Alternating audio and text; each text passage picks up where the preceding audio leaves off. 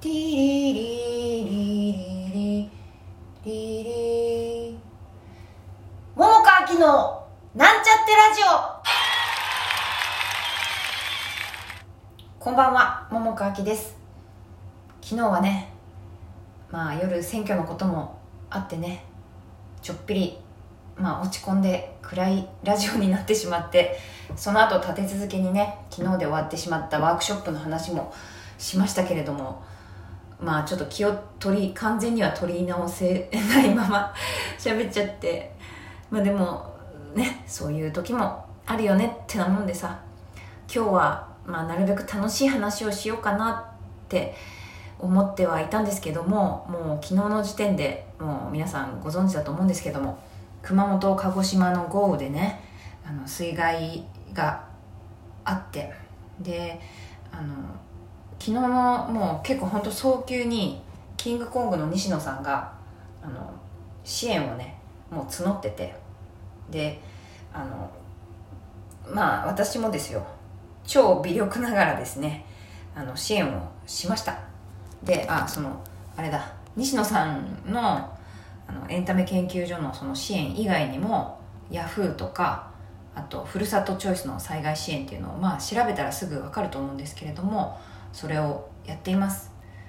でまあ私もねあの 別に裕福ではないので本当にあの心ばかりの支援しかできないんですけれどもまあそれでも塵も積もればということでねもし、まあ、このラジオを聴いてくださっててあのねそういうなんだろう支援しようかなって思ってる方いたらぜひ協力していただければいいなって思っています、うん。ということを最初にお伝えしてえーっと今日のテーマは私が昨日ですね初めて行ったお寿司屋さんなんですけれどもはま寿司に初めて行ってみたです。もうなんだよね本当なんかもうなんかどどうしたらいいのっていうテンションだよねなんだかね。まあ、うん、そうね。でもまあちょっとねお寿司っていう100円寿司。100円じゃないのもあるんだけどあの初めて私は行きました。かっぱ寿司は行ったことあるんだけどこのはま寿司っていうのを初めて行ってねあの、まあ、うちの近所でもないんだ。結構ね30分ぐらい歩いたかな。昨日あのそのワークショップ終わってで帰ってほんでお腹空いたんだけど家にあのなんていうのおかずがねまあさほどなくてちょっと本当ね多分もしかしたらもう何ヶ月ぶりかの外食になるのかな。でなんかどこへ行くっていうのも決めずにブラブラ歩いててであの前はね花屋与兵だったかな。なんかなんかそういった類のチェーン店のファミレスがあったところが変わってねはま寿司になってたの。でちょっと行ってみようと思って行ってみたんですね。でまあ美味しかった。私はその100円のあのお寿司そのかっぱ寿司とかもそうだけどあの全然それでもいい派だからっていうかむしろそんな高級寿司とかそんな行ったことないからね全然満足した。で大体いつもねあの私は炙りとろサーモン炙りサーモンが好きでね。でまあもちろんそのあのあったのはま寿司にもね。だからそれも頼んであとちょっとなんだっけイカイカもね美味しかった。柔らかかった。なんかゴムみたいだったらどうしようって思ったんだけど美味しかった。あとなんか炙りのエビ？炙りエビだっけな？なんか違うな。なんかちょっと違ったやつ？なんかうんと辛いなんか乗ってるやつ？なんだろう。なんかカリカリした硬い辛いなんかが乗ってるやつ食べたんだけど。ちょっと今メニューをねネットで見ながら喋ってるけどない。ないな。でもあったんだよね。なんかカリカリした。なんか期間限定みたいなやつ？あと何食べたかな？結構食べたな私。昨日。あとうなぎ？うなぎと穴子も食べたんだけどうなぎが美味しかった。うなぎ。まあ薄いんだけどでも美味しかったよ。あとね なんかそんなそんな話大丈夫かな？でもこれ。大丈夫かな？なんかちょっと楽しい話にしようって思って、まあ、他にもちょっとねいくつかメモってるネタあったけど、まあ、昨日初めて行った点でね。で話してみようかなって思って。話しては見たもののだよ。そんなことどうでもいいとか言われちゃったらいつにも増してどうでもいいとかなっちゃったらまあだけどとにかくまあ美味しかったっていうことだね。あとあ茶碗蒸しも食べた。私茶碗蒸しが好きなんですけど美味しかった。あとねあとなんだっけ。あと何食べたかな。ああれだ。うんとね。青さの味噌汁。青さの味噌汁好きなんだよな。もっと青さ入っててもいいぐらいだったけど美味しかったよ。なんかねそれでねあのはま寿司ってこれ有名？あんま有名じゃない気がするんだよね。私もちょっと初めてだったからさあんま有名じゃないけどなんかさクーポンとかあるかなと思ってさなんか会員登録したのよ。そしたらねたまたま私青さの味噌汁頼んでたんだけどそのクーポンの中に青さの味噌汁が無料になるクーポンが入っててだから100円ぐらい値引きしてもらえた。嬉しい。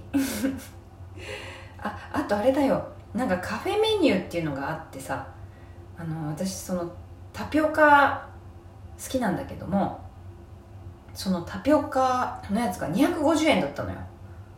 ドリンクが。